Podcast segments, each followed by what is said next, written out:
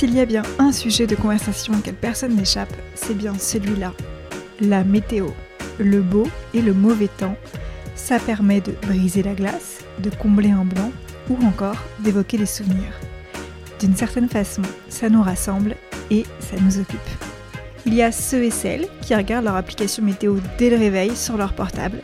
Ceux et celles qui vont ouvrir leurs fenêtres en estimant si oui ou non ils prennent leur parapluie. Il y a aussi ceux et celles qui, à l'approche des vacances, vont vérifier frénétiquement que le soleil annoncé sera toujours bien de la partie. Et enfin, il y a ceux et celles dont c'est le job. Bonjour à tous, je suis Laura et je suis très heureuse de vous retrouver pour ce 36e épisode d'Into the Job. Dans le podcast, je vous emmène à la rencontre du quotidien des métiers qui nous entourent. Des métiers dont nous connaissons tous le nom, mais rarement la réalité. Pour cet épisode, je vous propose de découvrir les coulisses de ceux et celles qui font la météo. Et pour ça, quoi de mieux que de s'adresser à un passionné et professionnel du sujet? François travaille depuis 15 ans chez Météo France et on ne peut pas rêver de meilleur interlocuteur pour comprendre le métier. D'ailleurs, il fait partie de ceux en contact quotidien avec les médias nationaux et régionaux pour parler des grands phénomènes météorologiques qui nous touchent. Alors, que fait concrètement un météorologue de ces journées? Est-ce qu'il passe son temps à étudier de savants calculs ou à regarder le ciel pour prévoir la météo du lendemain Et est-ce qu'il peut vraiment anticiper toutes les tempêtes et tous les orages à l'avance? Promis, vous aurez les réponses à toutes ces questions. Et en bonus, François nous raconte ses deux années passées en confinement en Antarctique pour étudier le climat local entre Montgolfière et Manchot. Et je peux vous dire, ça devrait vous changer de votre quotidien au travail. Allez, place à l'épisode.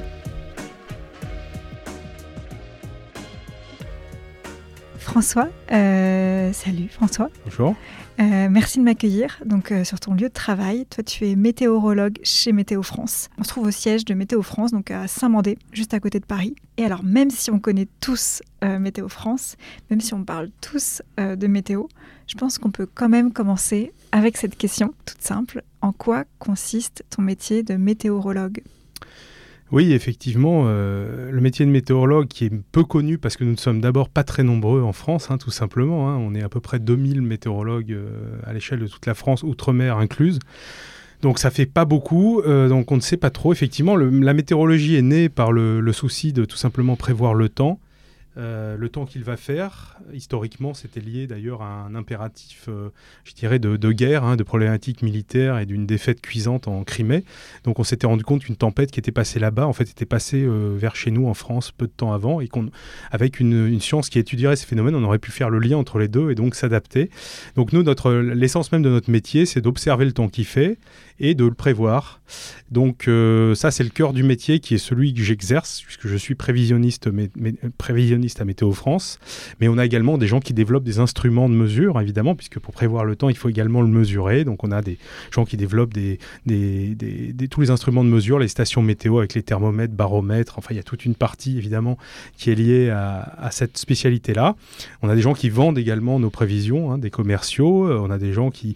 Alors, en tant que prévisionniste aussi, euh, il y a des spécialités, il y en a qui s'intéressent à l'aéronautique pour tout ce qui est les vols, évidemment, d'avions euh, qui ont besoin de prévisions météo, euh, la marine pour tout ce qui est trafic maritime. Enfin, et après, ça se développe, ça se décline, je dirais, sur de, nombreux domaines, l'agriculture. Enfin, voilà. Donc, il y a beaucoup aussi de, spécialités. Mais moi, je suis vraiment dans la prévision météo du quotidien, celle que vous pouvez voir ou entendre dans, les, dans les médias, sur les bulletins météo, hein, tout simplement, des chaînes qui sont ou radios qui sont clients de de, Météo France.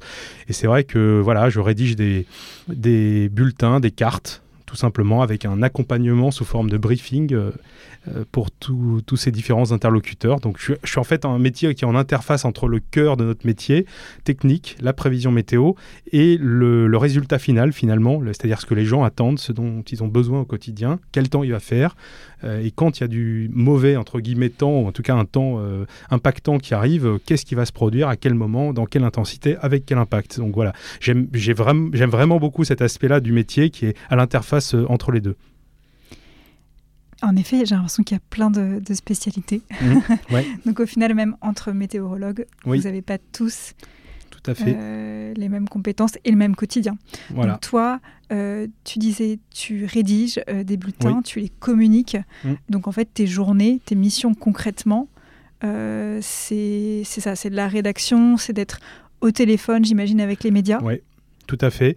Alors il y a une partie euh, où en fait on, est là derrière un ordinateur euh, parce qu'on regarde des simulations météo hein, qui sont donc nos prévisions et euh, effectivement euh, on regarde les cartes brutes, je dirais. Est-ce que les modèles, qui sont des logiciels en fait, qui, intègrent toutes les observations météo disponibles et qui euh, produisent des résultats euh, prédictifs hein, dans les heures et les jours qui viennent.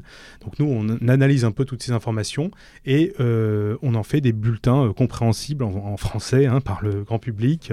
demain matin, sur telle région, la pluie arrivera progressivement, gagnera en intensité, ou au contraire, le vent soufflera avec des rafales à 70 km/h et s'atténuera en de journée, par exemple, enfin ce genre de choses. Donc nous, on les voit d'abord sur des cartes et ensuite euh, on analyse ça et on rédige, on fait des phrases donc pour les bulletins ou des cartes avec des symboles, hein, les fameux pictogrammes qu'on peut voir euh, un peu partout sur des sites internet ou autres. Alors on a les nôtres et euh, on met les bons pictogrammes, les averses, le soleil, les petits nuages ou ce genre de choses là où ça va bien. Euh, et, voilà, pour les différents clients, selon leurs besoins, ça peut être des prévisions pour le lendemain matin, pour l'après-midi, pour la nuit parfois, euh, certains, certains, certains cas, et puis pour les jours suivants, jusqu'à euh, une période à peu près de 7 jours d'échéance. Donc ça, c'est à peu près mon quotidien. la base, je dirais, du métier que j'exerce moi en tant que prévisionniste média, euh, et, je fais également, dans le cadre de cette mission, euh, des interviews euh, de vulgarisation essentiellement pour le grand public des différents phénomènes météo. Voilà, puisque c'est un aspect de transmission qui me plaît quand même beaucoup dans le, dans le métier. Donc j'ai quand même l'impression que tu te situes presque en bout de chaîne chez Météo France, parce qu'au tout début, début, il y en a quand même qui alors, observent, j'imagine, analysent donc tous les phénomènes atmosphériques. Donc toi, plutôt à la fin, hmm. comment est-ce que tu collabores hmm. euh, avec justement ces autres métiers euh, donc, Et, d'ailleurs, ces autres métiers, est-ce que c'est tous des météorologues ou est-ce que tu les on les appelle autrement? Oui, euh, on, est, on est tous météorologues avec les différentes spécialités que j'évoquais précédemment. Hein. Il, y a, il, y a, vraiment tout, un, tout l'éventail en fait. Il y a des climatologues aussi, j'en ai pas parlé, mais qui sont évidemment un domaine très important qui enregistre le temps euh, passé qu'il a fait pour, pour l'analyser, en fait, pour déterminer des grandes tendances. Et, euh, et puis aujourd'hui, on a en plus une autre casquette de, prévision de climat, hein, avec la problématique du réchauffement climatique, donc qui, qui, essaie de nous projeter aussi dans un climat futur pour voir un petit peu comment on va évoluer. Donc moi, effectivement, je suis, je suis un interlocuteur un peu naturel de tous ces gens-là, quelque part tous les gens dont on a parlé, plus, on va dire, parce que c'est ce qui intéresse les médias avant tout, euh, les collègues qui s'intéressent vraiment à la prévision euh, du jour J et des prochains jours, parce que c'est voilà, c'est la demande médiatique, elle est là et c'est la vocation de mon service. Donc on est vraiment dans des choses très concrètes de le temps qu'il va faire les prochains jours. Mais je peux être amené euh, pour une interview bah, à parler justement avec mes collègues climatologues, à me renseigner un peu sur les derniers résultats, les derniers sujets à la mode et ensuite à en faire une restitution, restitution pour le grand public.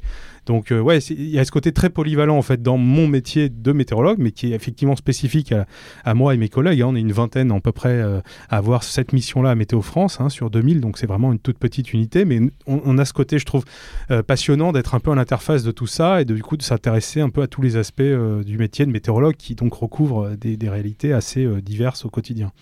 Tu le disais, en contact avec beaucoup de personnes en interne, mais aussi, j'imagine, en externe. Alors, externe et interne. Euh, j'imagine que vous avez aussi des agences en région euh, pour recouvrir quand même toute la France, euh, mais aussi j'imagine que vous vous parlez entre pays avec les structures équivalentes à Météo France, puisqu'on ne va pas arrêter un phénomène à la frontière.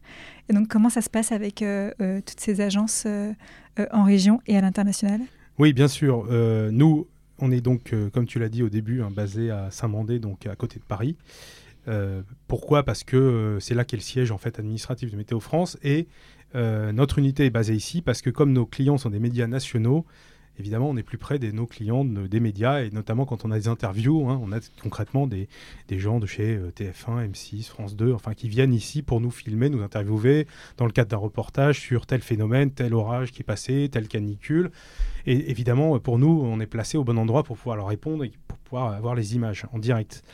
Mais en réalité, la météo, évidemment, notamment dans, sa spécificité euh, locale, elle se décline euh, localement, donc régionalement, et on a des implantations régionales, notamment de Météo France, avec qui on est aussi donc en contact évidemment tous les jours, puisque c'est eux qui ont une vraie expertise sur les spécificités euh, météo de chaque région.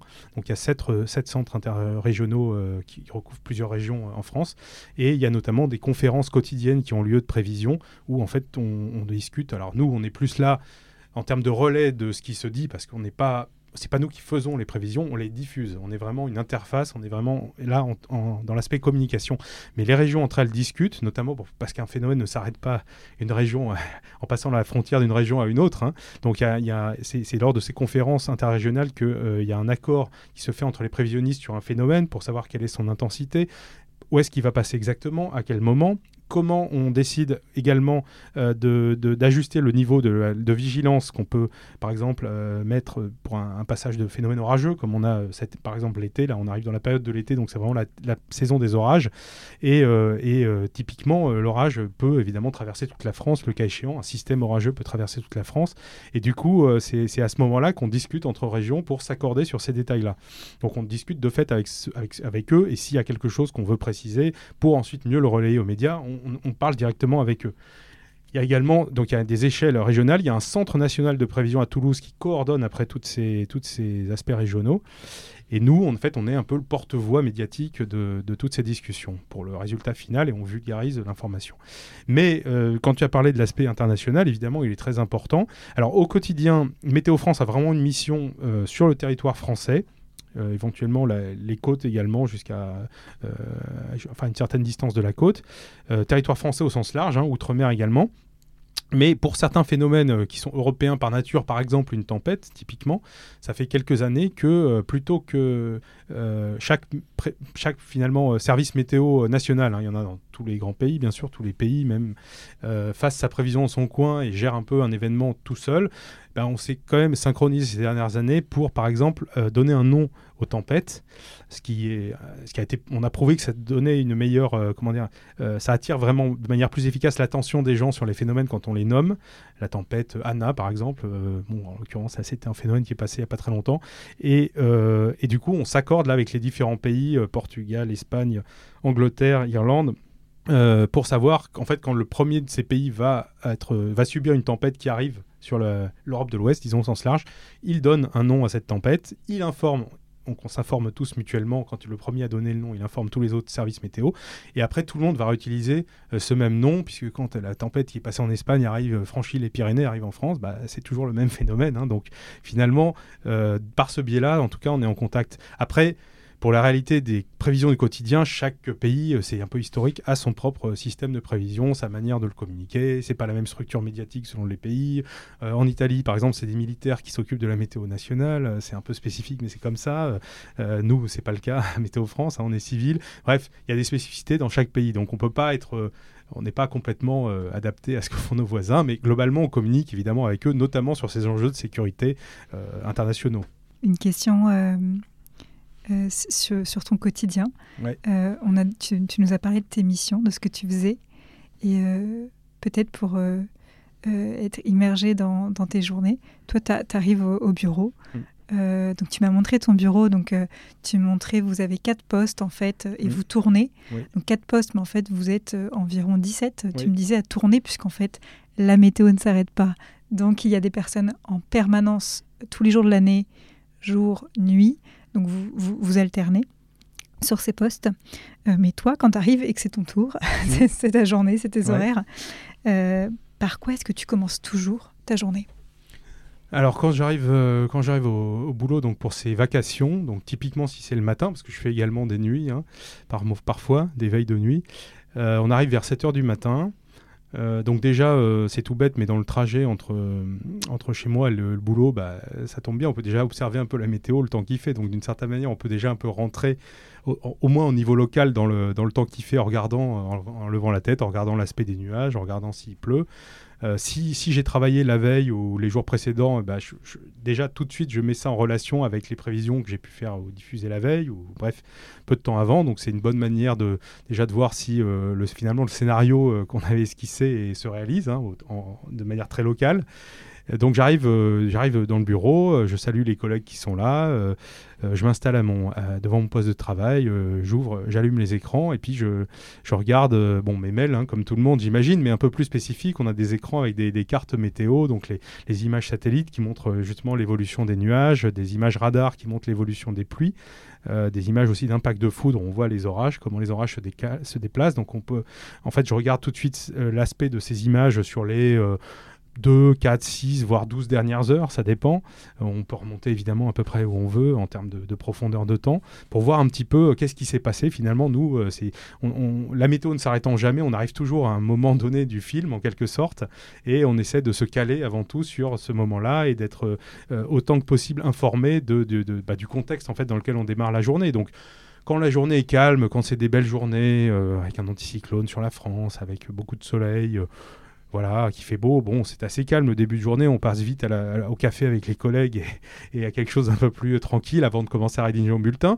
Mais quand on débarque comme ça à 7 heures et qu'il y a euh, euh, une vigilance orange pour des orages un peu violents euh, dans le sud-est, un épisode méditerranéen par exemple, avec des inondations potentielles, ben, on est tout de suite pris dans le, dans le, dans le, dans le, dans le fait de, l'action, je dirais, avec le téléphone qui sonne aussi, nos clients, les médias qui veulent savoir alors qu'est-ce qui se passe, où est-ce qu'il pleut beaucoup, comment ça va évoluer est-ce que là, la vigilance est bientôt terminée euh, Est-ce que, euh, voilà, euh, combien de temps ça va durer Enfin, voilà, on est tout de suite, je dirais, sous pression dans ces journées-là. Donc, il y a aussi ce côté assez plaisant, je trouve, de, ce métier qui est la, grande variété, finalement, des situations dans lesquelles on se retrouve, qui est complètement liée au temps qu'il fait à l'échelle nationale.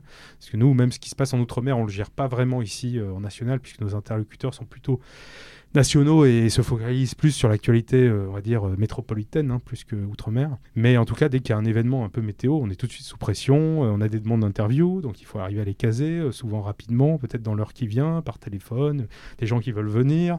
on doit rédiger des bulletins spéciaux avec les dernières informations. Enfin, ça peut être très très vif, enfin très très rempli, très très euh, des journées intenses, quoi. Des journées intenses qui peuvent comme ça durer peut-être une dizaine d'heures si on est en plein phénomène et que euh, on se retrouve dans ces situations. Bon, et au milieu de tout ça, il faut caser euh, la rédaction de nos bulletins, des, vidéos enregistrées pour les, les, France 3 régionaux qui passent à l'antenne. bref, notre quotidien aussi qui existe hors situation un peu comme ça, météo un peu tendue. Donc en fait, ça dépend, mais en général, on est très vite dans les écrans météo à regarder un peu qu'est-ce qui se passe euh, et, à discuter avec les collègues de euh, voilà, euh, à se répartir éventuellement des interviews s'il y en a plusieurs qui, qui arrivent ou ce genre de choses. Donc c'est souvent assez tranquille quand le temps est calme et on apprécie, mais on apprécie aussi parce que ça donne selon moi du sel et de l'intérêt vraiment au métier, les moments un peu plus tendus comme ça où on a bah, beaucoup d'activités, beaucoup de sollicitations. Ouais, mais en fait, ça, j'y ai pas du tout pensé que c'est drôle qu'à peine arrive au travail, tu peux déjà te dire ok, là, ma journée, elle va être longue. là, ça. là, je sens que... Et, euh, ben justement, sur cette gestion du, du, temps, je voulais t'en parler, parce que, donc, on le disait, la météo, et tu le disais, la météo ne s'arrête pas, euh, les phénomènes atmosphériques ne s'arrêtent pas. Euh, comment est-ce que ça peut se gérer un minimum, s'anticiper? Est-ce que tu... Même dans ta vie perso, quoi, est-ce qu'à mmh. quel point... J'imagine que dans ces roulements, vous vous organisez quand même un maximum. Mais quand en fait ton, ton terrain de jeu c'est euh, euh, tous les jours de l'année euh, non-stop, comment est-ce que tu gères? Ben, C'est-à-dire que oui, il y, y, a un côté qui est quand même, comment dire, le, risque qu'on gère, et notamment le risque sur l'activité que ça engendre chez nous, qui est en fait lié à un risque météo, d'un phénomène météo impactant. On a la chance, si je puis dire, que ce soit assez prévisible aujourd'hui, c'est-à-dire que les prévisions météo sont de qualité quand même suffisamment bonnes pour qu'effectivement on puisse s'organiser un peu en conséquence. Et par exemple, si euh, je sais que je vais travailler le lendemain et qu'il euh, va y avoir un phénomène assez dangereux, euh, je reprends l'exemple des épisodes méditerranéens, donc des pluies diluviennes dans le sud-est, avec certainement une situation qui peut devenir critique et tout. Ben, j'essaie de me coucher tôt la veille, de pas faire trop de, voilà, d'être raisonnable et d'arriver en forme le matin et, assez tôt si possible pour être d'attaque. voilà, de me dire, voilà, je mets toutes les chances de mon côté pour que la journée se passe bien. Après, on s'arrange évidemment entre collègues, on discute. éventuellement, il y en a qui peuvent venir en renfort parfois si on, est vraiment sous l'eau et qu'il y a trop de choses à faire. Donc, on a, l'avantage, je dirais, pour gérer, pour préparer la gestion un peu de, ces journées un peu compliquées, d'avoir quand même une bonne vision sur la prévision météo et de gérer ça en amont. Ça, devient la, qualité de la prévision météo a tellement progressé ces dernières années. Moi, je suis rentré à Météo France il y a 15 ans en 15 ans, j'ai vraiment vu une amélioration euh, sensible euh, euh, des, de la technique de prévision et des résultats, en fait, hein, tout simplement. Et, aujourd'hui, c'est inimaginable de se dire qu'on va être surpris par une catastrophe météorologique qu'on n'aurait pas vu venir. On peut évidemment, et ça arrive encore, bien sûr, la prévision météo n'est pas quelque chose de parfait, être surpris par l'intensité d'un phénomène. Donc, mais enfin, en gros, il n'y a, pas, a pas un orage diluvien quand il n'y avait rien de prévu, ça n'existe plus. Et du coup, on arrive quand même un petit peu à, s'adapter et, à se préparer psychologiquement, à se dire bon, bah, aujourd'hui, je sais que j'y vais, que ça va être compliqué, euh, ça va, ça va, la journée elle va être longue, euh, elle va être intense. Et voilà, et on, se motive et on y va. Et, mais justement, euh, c'est vrai que je me faisais la remarque l'autre jour, je, regarde la météo et limite on se dit mais comment ça se fait qu'ils n'arrivent pas à nous donner la météo à une semaine, à deux semaines? Et en fait, quand tu me dis ça, ça je remets en perspective quand tu dis euh, que ça a énormément progressé, c'est que aujourd'hui, alors je ne sais pas si tu as vraiment des données euh, que tu peux me partager, mais vous arrivez à estimer euh, des phénomènes à combien de temps avant? Ouais, ouais, non, si, il y, a quelques éléments que je peux donner. En fait, on arrive, on, dit qu'en gros, la prévision météo, on gagne un jour de qualité de prévision tous les 10 ans. Ça veut dire qu'aujourd'hui, on sait aussi bien prévoir la météo à 4 jours près qu'il y a 10 ans à 3 jours et qu'il y a 20 ans à 2 jours près. Donc ça veut dire, et très concrètement, alors c'est difficile de chiffrer ça en pourcentage, parce qu'après, si tu veux, je pourrais, je pourrais développer un petit peu euh, les prévisions météo au grand public et toute la problématique que ça recouvre, parce que c'est une chose d'avoir, nous, un message à donner, mais c'est une autre chose de savoir euh, quel est le bon format pour le donner et s'il est bien reçu par les utilisateurs finaux. C'est voilà, toute la difficulté de la communication. Euh, en tout cas, ce qui est de la qualité brute de la prévision, c'est-à-dire en gros, est-ce que nos simulations numériques, elles modélisent correctement la réalité? Ça, ça peut être objectivé par des mesures hein, de température, de pression que les, modèles météo, les, ces fameux logiciels nous donnent et qu'on peut comparer à des mesures en réel, hein, dans, le monde réel. Ça, c'est mesurable et effectivement, euh, il y a quand même une amélioration sensible euh, là-dessus. Après, ça se, ça se ressent. Euh, après, on a des modèles, donc des simulations de plus en plus précises qui arrivent maintenant à simuler des orages pratiquement individuels. Euh, alors, ils ne sont pas toujours exactement positionnés au, bon endroit, au définitif ou à la bonne heure, mais quand même, on, a vraiment un très très bon degré de, de, de, précision qu'on était incapable d'avoir, par exemple, il y a 15 ans quand j'ai commencé à Météo France. Donc, ça nous donne accès à une notion de, risque météo beaucoup plus fine que finalement que ce qu'on avait à disposition encore il y a une quinzaine d'années. Donc euh, oui, on gagne cette journée de prévision là tous les 10 ans. Euh, aujourd'hui, par exemple, on arrive à faire, on produit, je dirais, euh, au quotidien, tous les jours, des cartes de risque météo jusqu'à 4-5 jours d'échéance. C'est-à-dire qu'on est, capable de dire, hein, c'est même disponible, il me semble, depuis peu sur le site de Météo France, on est capable de dire à 4-5 jours près, si dans une région donnée, il va y avoir un risque d'un phénomène dangereux violent, météo, un orage, des orages forts, euh, une tempête avec du vent fort, euh, ce genre de choses, euh, on, dit attention, il y a un risque à 4-5 jours d'échéance. Ça, c'est pareil, c'était inimaginable il y a une quinzaine d'années. On ne savait pas faire ça. Donc, très concrètement, on, gagne vraiment en qualité d'anticipation et, en robustesse de ces prévisions. Hein. Moi, je m'aperçois peut-être pas année après année, mais oui, tous les cinq ans qu'on fait un petit saut qualitatif. Hein, que aujourd'hui, si je donne une prévision, par exemple, pour dans une semaine, elle est souvent pas très exacte, bien sûr, mais très souvent, on a quand même une bonne idée de ce que le temps sera euh, dans une semaine. Et ça, j'aurais pas pu le dire quand j'ai commencé à Météo France. Ouais, en plus, j'imagine avec tous les risques de. Euh, euh, qui est un peu un cliché d'ailleurs. je m'étais même pas. j'avais même pas réfléchi à ça avant, mais souvent on dit oui, ils disent ça, mais, mais c'est pas. Mais ce qu'ils disent à chaque fois, ça marche pas, euh, ça, ça, correspond pas à la réalité. Euh. Mais ça, ça, si je me permettre, c'est assez inhérent comme je, l'évoquais brièvement avant, au risque de transmettre une information de prévision météo. Je vais prendre un exemple le plus concret selon moi. Euh, si je dis aujourd'hui, alors cet après-midi en région parisienne, vous aurez des averses. Bon, alors qu'est-ce que c'est qu'une averse? C'est un, nuage plus ou moins gros qui se gonfle d'eau et qui finit par relâcher cette eau sous forme de pluie. Et quand je dis c'est un nuage, ça veut dire que c'est un nuage euh, qui fait euh, peut-être quelques kilomètres de large, parfois pas beaucoup plus. Donc c'est assez euh, ponctuel comme, comme phénomène. Eh ben, les modèles météo aujourd'hui, aussi précis et fins soient-ils, souvent ils ne représentent pas, comme je le disais, ce nuage exactement à l'endroit où il sera. Ils, le voient, mais euh, peut-être pas assez gonflé d'eau, donc il fait pas assez de pluie, pas tout à fait euh, au bon moment dans la journée et euh, pas tout à fait au bon endroit. Ça peut être quelques kilomètres plus loin, etc. Donc du coup, nous, ce qu'on sait dire aujourd'hui quand on a ça sur nos modèles, c'est qu'il va y avoir des averses sur la région. On n'est pas capable de vous, dire il va y avoir une averse au-dessus de votre village là à 16h12 cet après-midi. Donc on est obligé de se limiter à cette prévision entre guillemets assez vague en disant il y aura des averses qui vont circuler. Mais si l'averse elle passe juste à côté du village, ça ne veut pas pour autant dire que notre prévision sera mauvaise. C'est juste qu'on donne le maximum de ce qu'on peut donner, qui a un certain degré de précision, et, les gens, s'ils regardent stricto sensu là où ils sont, ils peuvent ne pas avoir vu passer la pluie, alors qu'une averse a effectivement passé 3 km à côté. Et pour nous, ce sera une bonne prévision, pour les gens, ce sera une mauvaise prévision. Donc c'est très difficile à, communiquer. En fait, il faudrait s'exprimer en termes de probabilité de, pluie, ce qui se développe de plus en plus et ce vers quoi on tend un peu.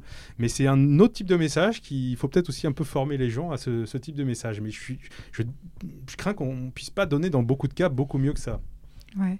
Mais c'est purement lié au fait que, comme on disait euh, plus tôt, et on y reviendra, c'est on, on, le vit tous en tant qu'individu. c'est sa propre réalité. Donc c'est un peu compliqué euh, d'estimer. Juste, je voulais revenir, tu disais, euh, les, les, modèles qui sont sortis par vos logiciels. Mm. À quel point aujourd'hui vous vous appuyez sur des modèles prévisionnels, mm. puisque vous avez quand même, j'imagine, un, un très grand historique, enfin au moins depuis que vous depuis que il y a des modèles qui sont répertoriés, j'imagine, mmh. euh, et à quel point l'homme, le météorologue, la météorologue euh, intervient sur des analyses qui sont euh, purement technologiques.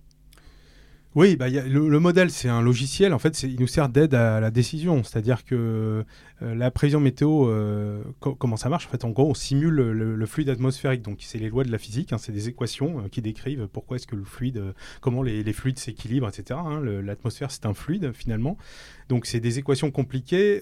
donc, l'aide d'un ordinateur pour, je dirais, simuler et le fonctionnement de tout ça est indispensable. Hein. Si on fait les calculs à la main, on en a pour la journée. Les euh, premières prévisions météorologiques, c'était comme ça. C'était des gens qui sont partis des équations bien avant les ordinateurs, hein, au début du XXe siècle, et qui euh, ont fait ça sur un coin de table et euh, qui, au bout de trois semaines de, de, calcul à la main, ont prévu le temps pour le lendemain. Donc c'était un peu tard, mais en gros, ça dit bien le, côté absolument indispensable pour nous d'avoir des gros calculateurs et des ordinateurs qui intègrent tout ça le plus vite possible et le mieux possible.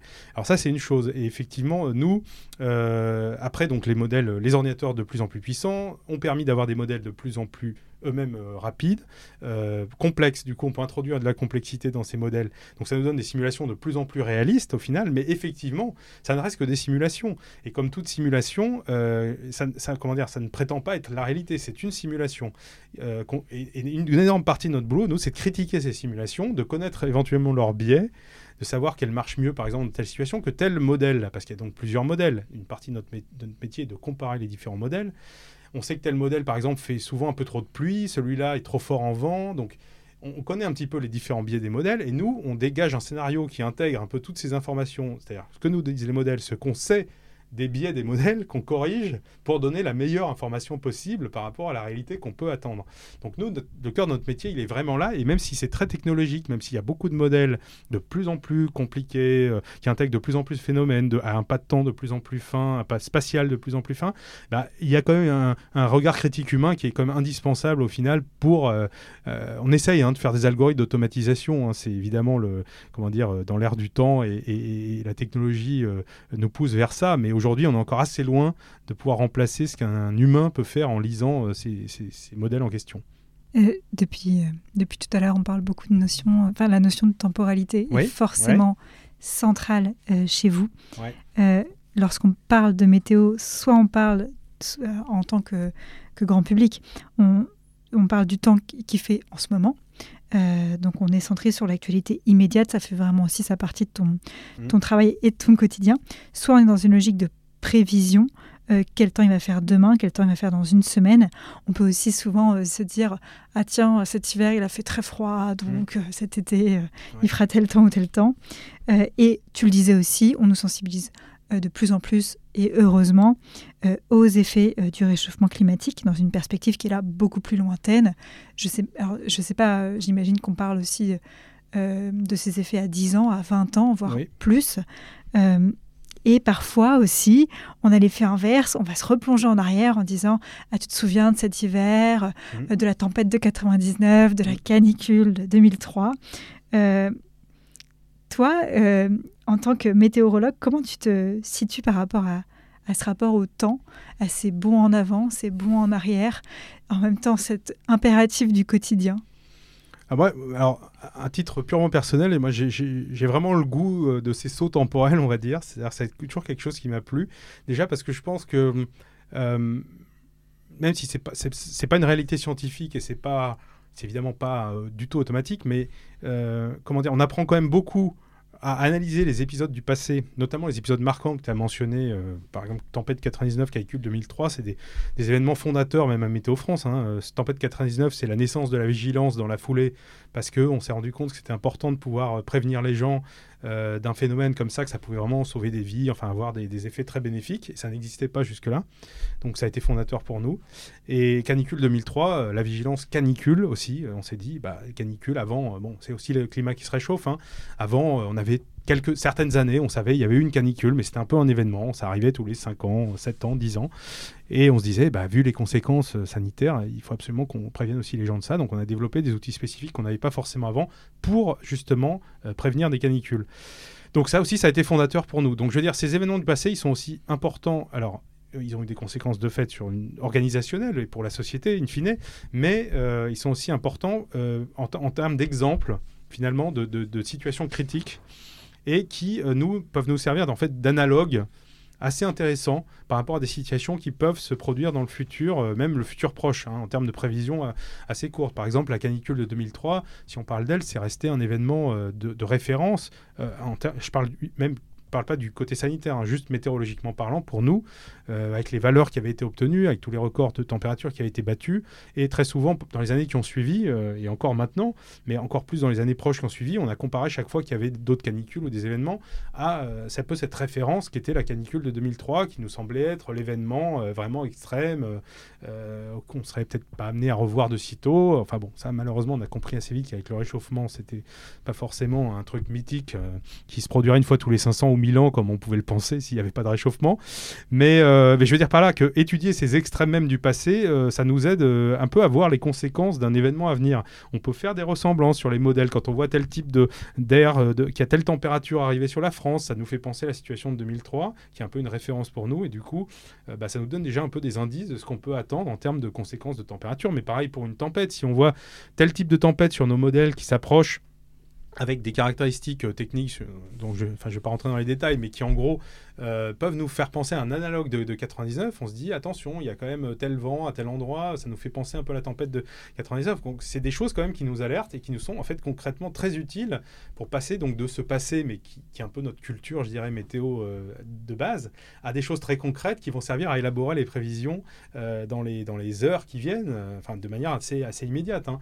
Donc, je dirais que ce lien, il est, presque indispensable pour nous. Hein. On ne peut pas faire de bonnes prévisions météo si on n'a pas, je pense, une bonne mémoire du temps, en tout cas des certains événements marquants du temps. Et par ailleurs, nous, je dirais de manière très concrète dans mon service, pour les médias, ils aiment beaucoup euh, faire des analogies avec le passé en disant que telle vague de froid ressemble à telle, de, telle autre, mais en fait pas tout à fait. Enfin, eux, ils aiment bien nous pousser vers euh, les, vagues des événements les plus sensationnels du passé, je dirais. Et puis nous, on essaie de recadrer, mais ça nous sert, c'est des événements, des situations qui nous servent finalement à recaler un peu le discours et à, remettre les choses en perspective. Est-ce qu'on n'a jamais vu ça? Enfin, c'est toujours la question qui nous, est posée quand on est face à un phénomène climatique. Est-ce est est que cette canicule, on a déjà vu ça Alors ça, c'est le premier aspect. Donc hop, plongeons dans le passé, on regarde nos archives, soit on se souvient par culture de certains événements euh, incontournables comme ceux que j'ai cités, soit bah, on se replonge dans nos archives météo tout simplement. Toutes les données, on les a, nous. Hein. On peut revenir facilement en interne sur telle année où il y a eu tel événement et, euh, donc faire très concrètement euh, les, comparaisons pertinentes ou non, enfin en tout cas les rapprochements qui s'imposent avec telle ou telle situation.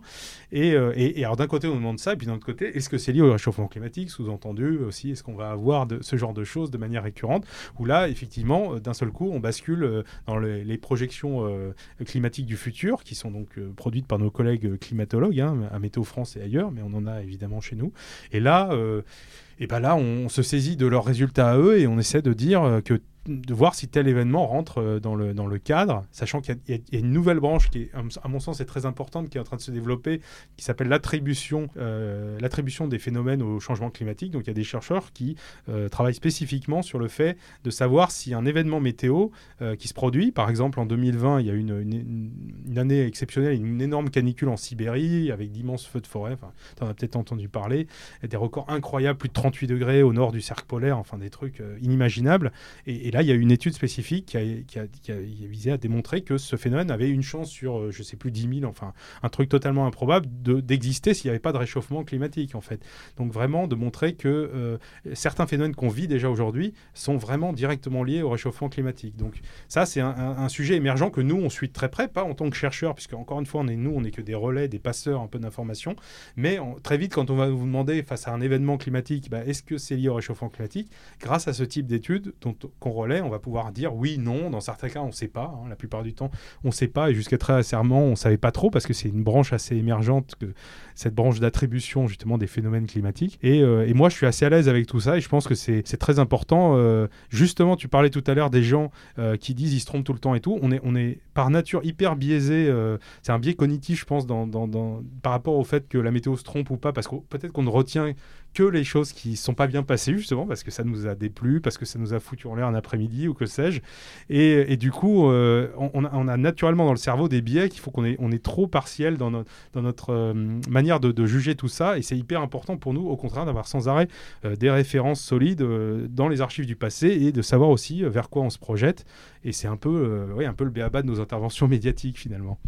C'est vrai que dans ces bons dans le futur, on a aussi envie de vous poser la question mais à votre avis, justement, ces phénomènes, tu parlais de la, Sibérie et de, des températures euh, qu'on n'avait jamais vues euh, mm. euh, dans, cette, dans, dans, ces territoires. Et on a envie de vous poser la question, mais est-ce qu'à votre avis, ça va de plus en plus arriver quoi? Parce qu'une fois bah que c'est arrivé la première fois, maintenant qu'on sait alors je dis maintenant qu'on sait, j'en sais rien puisque j'ai pas mon âge me permet pas d'avoir autant de recul, mais qu'on sait qu'il y a des phénomènes qui se répètent de plus en plus. Mm. Euh, et ça, j'imagine que pareil, il y a une limite aussi au savoir et aux prévisions qu'on peut donner. Oui, oui, tout à fait. Bah, en fait, l'intérêt fait, de la science climatique, là, d'une manière générale, c'est que, effectivement, aujourd'hui, en tout cas, ça me paraît très clair, euh, il y a des choses qu'on sait dire sur le futur, et malheureusement, je pense qu'on le sait les dire sans trop d'incertitude. Je dis malheureusement parce que c'est pas forcément des choses très plaisantes, et on préférerait euh, que de pas être sûr de choses pas très réjouissantes, hein, comme la multiplication des canicules ou quoi. Ça, euh, il semblerait que de manière très certaine, on ait peu de chances d'y échapper. Et il y a des choses qu'on sait beaucoup moins dire, par exemple, euh, je prends un exemple, est-ce qu'il y aura plus d'orages en 2050, en 2100 Aujourd'hui, on a beau avoir des modèles climatiques, les mêmes, hein, qui nous disent que les canicules augmenteront. personne ne sait répondre à cette question, il n'y a aucun consensus là-dessus. Est-ce qu'il pleuvra plus en France ou pas? C'est pas évident on pense que les pluies seront réparties différemment avec des épisodes peut-être plus intenses, plus ponctuels, mais en termes de quantité globale, on ne sait pas trop. Donc euh, la conséquence que ça peut avoir euh, au niveau pluviométrie brute, c'est pas évident. Plus de sécheresse sans doute parce que les périodes sèches risquent d'être plus longues. Mais enfin, je veux dire, il y, a un certain nombre de choses qu'en fait qu'on ne sait pas dire. Et en fait, toute la difficulté et à mon avis la qualité pour nous de nos interventions, c'est de à la fois dire ce qu'on sait dire et aussi ce qu'on ne sait pas dire. Et donc d'insister sur le fait que la recherche, les résultats de recherche nous disent certaines choses, mais ne permettent pas. C'est tout aussi important, je pense, d'en dire d'autres.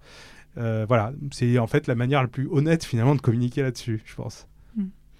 Alors après avoir parlé des, bons dans le passé, des hmm. bons dans le futur et, des, et, à un moment quand même se remettre les pieds sur terre dans le présent, euh, il y a aussi toi un autre, je trouve, euh, phénomène qui, qui, est assez présent dans ton métier, c'est qu'à la fois tu es en contact avec euh, euh, des, experts, euh, des, climatologues, mm. des personnes qui ont des, formations scientifiques ou même, j'imagine, ingénieurs.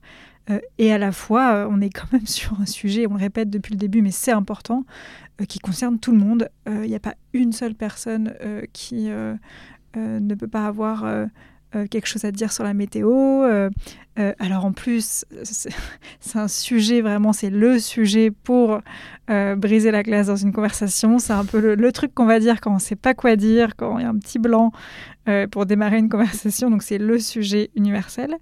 et donc toi, tu es là, tu es au milieu. Tu as les médias, bien sûr, qui se font relais.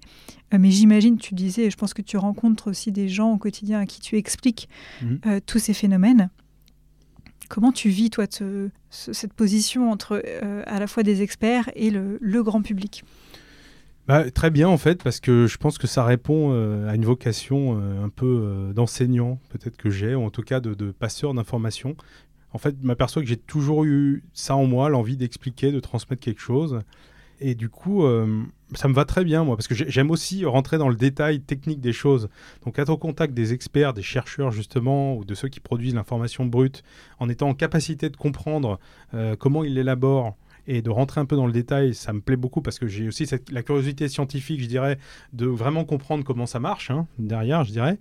Et après, euh, moi, être, le passeur, finalement, et arriver à, synthétiser ça, à, vulgariser ça et à le diffuser au plus grand nombre, bah, je trouve que c'est hyper gratifiant et que c'est quelque chose euh, euh, voilà, qui, à, ma place, rend un petit service utile à la société. Enfin, du, moins, j'essaye en, vulgarisant, en expliquant des choses et en, et, en, prévenant aussi un peu les gens pour les aspects climatiques, un peu de ce qui les attend. Donc, je dirais que c'est satisfaisant intellectuellement à titre perso de, de rester justement euh, très au contact des, des avancées justement scientifiques et de, de, la technique et de savoir vraiment concrètement comment on rentre dans les choses. Mais, euh, mais, le, mais cet aspect passage euh, me semble très important et en tout cas moi j'y tiens beaucoup et, et je, suis, je, pense que je suis à ma place dans, dans ce rôle de, de passeur, de, de, communicant en fait hein, pour Météo France. Donc euh, j'ai bien trouvé ma place de ce point de vue-là. je voulais aussi qu'on parle, alors c'est pas du tout quelque chose que font tous les météorologues, sauf... Mmh et dis-moi si je me trompe, mais toi, tu as choisi euh, euh, de participer, de faire deux missions d'un an en Antarctique, euh, une en 2009, une en 2020, donc plus récente. Est-ce que tu peux nous raconter comment ça s'est passé et, euh, et, ce que tu y as fait concrètement? Ouais, tout à fait. Alors, effectivement, euh, Météo France envoie des, du personnel sur la base française du Mont d'Urville, donc en Antarctique. Euh, il y a une base française habitée, enfin, il y a une base franco-italienne, Concordia, et une base franco-française euh, du Mont d'Urville, habitée à l'année. Euh, donc depuis l'origine de cette base qui est 1956. Alors pourquoi on est là-bas? Je dirais au départ, c'est parce qu'il y a un, un, intérêt bien légitime pour le climat des régions polaires, qui était à l'époque quasiment inconnu, en tout cas l'Antarctique clairement inconnu. Les régions polaires et, arctiques étant, elles, peuplées hein, par des, populations, euh, des Inuits, des Esquimaux, etc., depuis très longtemps, euh, donc un peu plus documentées. Mais l'Antarctique est inhabité, hein, c'est vraiment le dernier grand euh, désert avec un climat complètement hostile. Euh, donc il y a un intérêt évidemment scientifique pour avoir des mesures, euh, notamment de la météo de ces régions. Et, euh, et je dirais dans le contexte en plus actuel, où on a justement ces fameuses modélisations euh, globales euh, du climat, notamment hein, la machine climatique, hein, c'est en fait quelque chose qui représente la Terre entière. On sait qu'il y a des interactions finalement euh, permanentes entre les, justement les zones polaires, les zones euh, des tempérées, les zones euh, équatoriales, chaudes. Et, pour bien représenter tout ça, il faut avoir une bonne description finalement de chacun de ces domaines. Donc il faut faire de la science dans chacun de ces domaines. À minima, en tout cas pour la partie climatique, il faut avoir des mesures évidemment en Antarctique, c'est indispensable pour bien modéliser le, comportement de, l'ensemble. Donc il y a un intérêt évident à être sur place et à faire des mesures euh, pour, euh, pour alimenter en fait ces modèles et même très concrètement euh, pour faire la prévision météo par exemple telle enfin c'était un, une de mes missions importantes quand j'étais sur la base justement, euh, pour les activités euh, nous qu'on avait euh, sur base en extérieur, hein, pour prévoir des, des, des, dehors, des, des, voilà, on peut avoir besoin de déplacer, je sais pas, de faire de la manutention, on peut avoir besoin de sortir, alors par exemple nos ornithologues pour étudier la, la faune locale, hein, les oiseaux, les manchots en l'occurrence, bref. Euh, donc la, prévision, c'est un aspect important. Pour faire une bonne prévision, il faut avoir un bon point d'observation avec des données euh, régulières tous les jours. Et donc c'est pour ça qu'on faisait des mesures de météo classique, hein, vent, température, mais également on lâchait des ballons tous les jours, des ballons sondes. Euh, ça c'est hyper important parce que euh, l'atmosphère évidemment euh, c'est pas que au plancher des vaches hein, c'est c'est ce qu'il y a aussi au-dessus de nos têtes avec les, les, vents qui changent de direction la température qui n'est pas la même selon les altitudes l'humidité et tout ça c'est mesuré par les sondes qu'on attache à ces fameux ballons et donc tous les jours on gonflait un ballon le matin à heure fixe qu'on lâchait quel que soit le, temps, hein, par temps calme, mais aussi par des vents de 150 km/h. Hein, il fallait faire le lâcher de ballon, donc c'était plus ou moins marrant et sportif selon les jours, avec des réussites diverses. Hein. Parfois, le ballon s'écrase au sol euh, après le, lâcher, mais euh, ouais, ça donnait un petit côté euh, science un peu de l'extrême, du coup, qui était assez marrant. Et, voilà. En fait, ces ballons, ils sont hyper importants parce que les mesures qu'ils nous donnent donc de, l'atmosphère au-dessus de notre tête, après ces mesures-là, en fait c'est le seul moyen quasiment qu'on a de les avoir, de savoir quelle est la température à 5000 mètres d'altitude au-dessus de l'Antarctique. Si on n'envoie pas de ballon, alors aujourd'hui avec des satellites, on arrive un peu à mesurer ça, mais c'est pas aussi précis qu'une vraie sonde de température euh, qui passe dans cette air-là, à cet endroit-là. Hein. donc ça, c'est le ballon dans son ascension.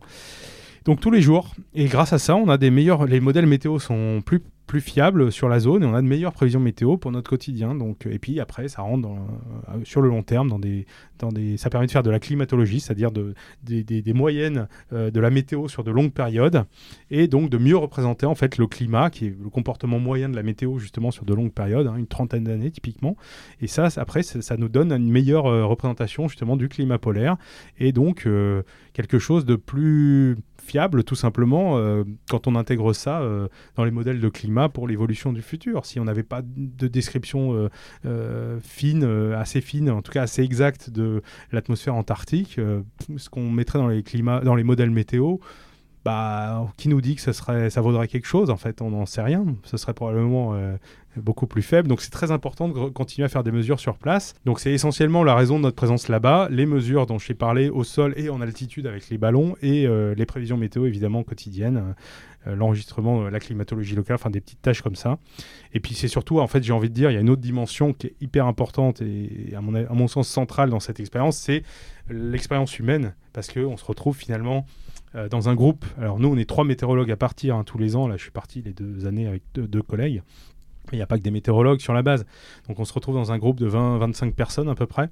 Et, et, on doit vivre ensemble, coupé du monde pendant 8 mois.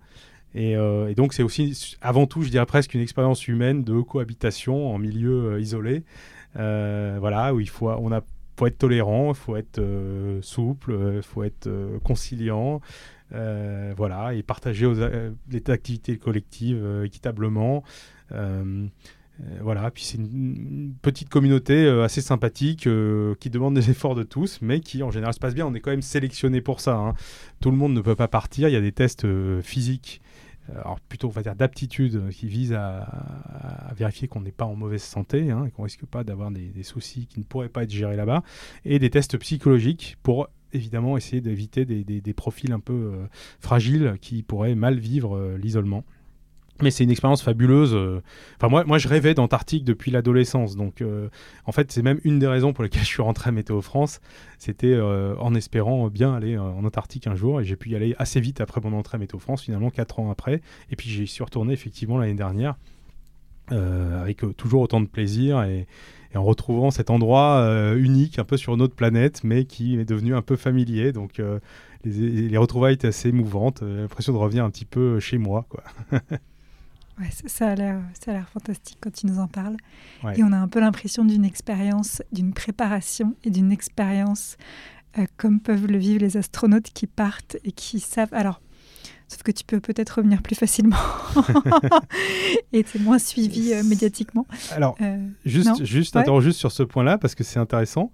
quelque part, l'ISS, là où il y a Thomas Pesquet en ce moment, euh, là, on enregistre, on est le 1er juin voilà. 2021. Euh, Pardon, Thomas précisons. Pesquet Thomas Pesquet est actuellement dans l'ISS, tout à fait, le 1er juin 2021. Et euh, par exemple, l'ISS, c'est un bon exemple. je crois que s'il y a un problème médical urgent, il me semble qu'on m'a dit qu'il fallait à peu près 4 jours quand même pour les rapatrier en urgence sur Terre pour éventuellement bah, une intervention chirurgicale urgente, je sais pas, quelque chose, une urgence. Nous, en hiver en Antarctique, euh, on est entouré par la banquise. Euh, comment dire, le temps, les tempêtes, les tempêtes font en sorte que pendant parfois plusieurs semaines, tu ne peux pas faire atterrir d'avion sur place. Le bateau, eh bien, quand il y a la banquise, quand il y a 300 km de banquise, il va pas pouvoir s'approcher très près de la base. On est probablement plus isolé que Thomas Pesquet en plein hiver quand on est sur notre base en Antarctique. Donc c'est bon à savoir. Voilà, donc il faut quand même le savoir. Donc il vaut mieux être en bonne santé euh, avant de partir, mais, euh, mais ça c'est bien vérifié euh, que c'est le cas. Et effectivement, avoir un petit grain, je dirais peut-être soit d'inconscience ou de folie en se disant bon bah tout va bien se passer, on va faire en sorte en tout cas. Mais c'est sûr que on, a un vrai vrai isolement. On n'y pense pas tous les jours, mais de fait ça s'impose à nous. Et pendant huit mois de l'année, il n'y a pas de bateau, il n'y a pas d'avion. on est alors encore une fois, si vraiment il y avait un gros problème et si la période est calme en hiver, on arriverait peut-être à faire poser un avion en urgence, rapatrier quelqu'un. Mais d'abord, c'est pas prévu et rien ne dit que ce soit possible. Voilà, c'est ça qu'il faut avoir à l'esprit. bon, je te ramène euh, bien, euh, bien chez toi ouais. Euh, pour, pour, ma dernière question. tu es invité à, un dîner, tu, mmh. pas, tu rencontres des personnes pour la première fois. C'est pas un contexte pro, tu les connais pas et donc elles te demandent bah, Toi, François, tu fais quoi dans la vie? Euh, tu réponds que tu es météorologue. Mm. C'est quoi la réaction générale de ces personnes? Alors, en général, c'est une réaction assez amusée. Il y a des gens qui pensent que c'est une blague, puisque, en gros, si j'explique que mon métier, c'est de parler de la pluie et du beau temps, ça peut faire sourire à premier abord. Après, bon, le simple fait de dire le mot, je pense, météorologue, qui, comme tu l'as noté, est parfois difficile à, dire sans l'écorcher, montre qu'on a une certaine pratique qui fait que ça crédibilise quand même un petit peu le propos. Donc, du coup, euh, du coup en fait, ça suscite tout de suite un intérêt, une curiosité. Euh, euh, et en fait, ça, permet d'engager la, conversation très facilement et de, raconter bah, une partie de ce que je viens de te raconter, de mon métier, de ce qu'on fait. En général, les gens ne savent pas du tout. Donc, euh, très vite, la, conversation peut s'engager là-dessus. Et moi, j'ai pas mal de choses à raconter, des anecdotes, ma, carrière, enfin, ce qui me motive. Enfin bref, pas mal de choses aussi qu'on a évoquées euh, tous les deux. Et, euh, et du coup, c'est très bien reçu. C'est une bonne porte d'entrée pour commencer à parler aux gens et, et, et, comme, comme tu l'as bien, je pense, compris, personne ne sait vraiment, et c'est normal, la réalité que ça recouvre, le, travail de météorologue, finalement, on ne sait pas du tout, on, regarde la météo sur son appli ou quoi, euh, pour nous, c'est une boîte noire pour les gens, ils voient juste un, pictogramme, une température, et, personne peut-être se pose vraiment les questions de savoir d'où ça vient, et on n'imagine pas forcément, donc les gens sont en fait vachement étonnés euh, de savoir qu'il y a même des gens derrière, et alors qu'est-ce qu'ils font euh, et, voilà, c'est complètement, c'est une découverte, quoi, souvent, c'est vraiment un truc qui s'allume, euh, et les gens euh, découvrent des choses. Quoi. ils, réalisent en fait. Euh, ouais. mais, mais je me demandais aussi, parce que souvent j'ai l'impression que les qu'on peut se dire, t'es météorologue, ah c'est toi qui présente la météo. Oui, alors oui, tu as raison. Il y a beaucoup de gens qui me disent aussi de ça très vite. Et en fait, en fait oui, tu as raison. le seul truc que connaissent un peu les gens, c'est cet aspect-là, c'est-à-dire la personne qui présente la météo à la télé ou à la, radio, qui pour la, plupart ne sont pas météorologues. Ce sont souvent des journalistes qui ont une spécialité en météorologie, qui font ça plus ou moins consciencieusement, etc. Mais enfin, en gros, ils ont quelques notions, mais euh, ce n'est pas des scientifiques hein, en général. Il y a quelques exceptions, mais en général, c'est pas des scientifiques. Et du coup, euh, oui, le simple fait de savoir qu'il existe des gens qui, à limite, même préparent ces prévisions et qui ne sont pas les personnes qui les diffusent à la télé, c'était un sujet d'étonnement pour beaucoup de gens, effectivement. Ouais. Et je, me disais aussi que toi, quand tu, tu voilà, es, avec quelqu'un, tu vas pas forcément parler de ton métier, mais tu la connais pas et qu'elle te parle de la pluie et du beau temps.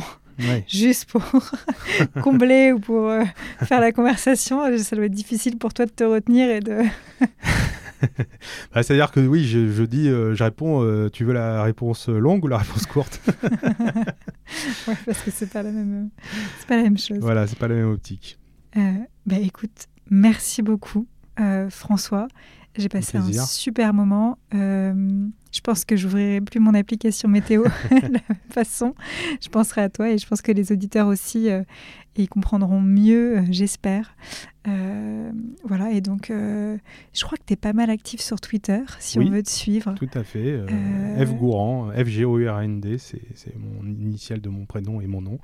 Et ouais, ouais, j'essaye un peu de diffuser. Alors moi, je suis assez centré euh, sur euh, les tweets. Moi, j'aime bien les choses un peu esthétiques, donc des, des beaux timelapses de nuages. Ah, des je pense que ça, plaît. ça plaira. Comme ça, euh, voilà, j'aime bien, j'aime bien chroniquer un peu le temps sous, un aspect un peu plus visuel, parce qu'en fait, je l'ai pas dit, mais je suis passionné de météo. On l'a peut-être compris en filigrane, et cette passion de la météo m'est notamment venue en observant énormément le ciel, enfant notamment, même si je me suis rendu compte plus tard que j'étais passionné. Et vraiment, je passe encore aujourd'hui, et, c'est fascinant en sachant un peu ce qui se passe, en comprenant ce qui se passe, je passe beaucoup de temps à observer le ciel, et ça reste une source d'émerveillement quotidien. Voilà. Ouais, donc sur ton téléphone, beaucoup de photos de... Aussi, voilà, exactement. Ouais, merci encore euh, euh, François pour, pour ton accueil et, et je te dis à très bientôt. À bientôt, salut.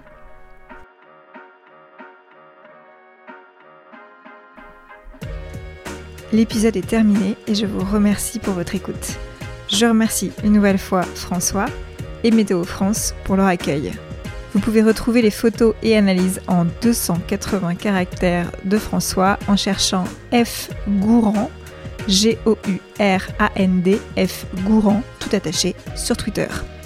Et si vous êtes attentif, vous pouvez également croiser François lors des prévisions sur le site et les réseaux de Météo France. Alors maintenant que vous savez tout sur la façon dont le beau temps nous est prédit, je vous invite à me laisser des étoiles sur Apple Podcast ou sur votre application d'écoute.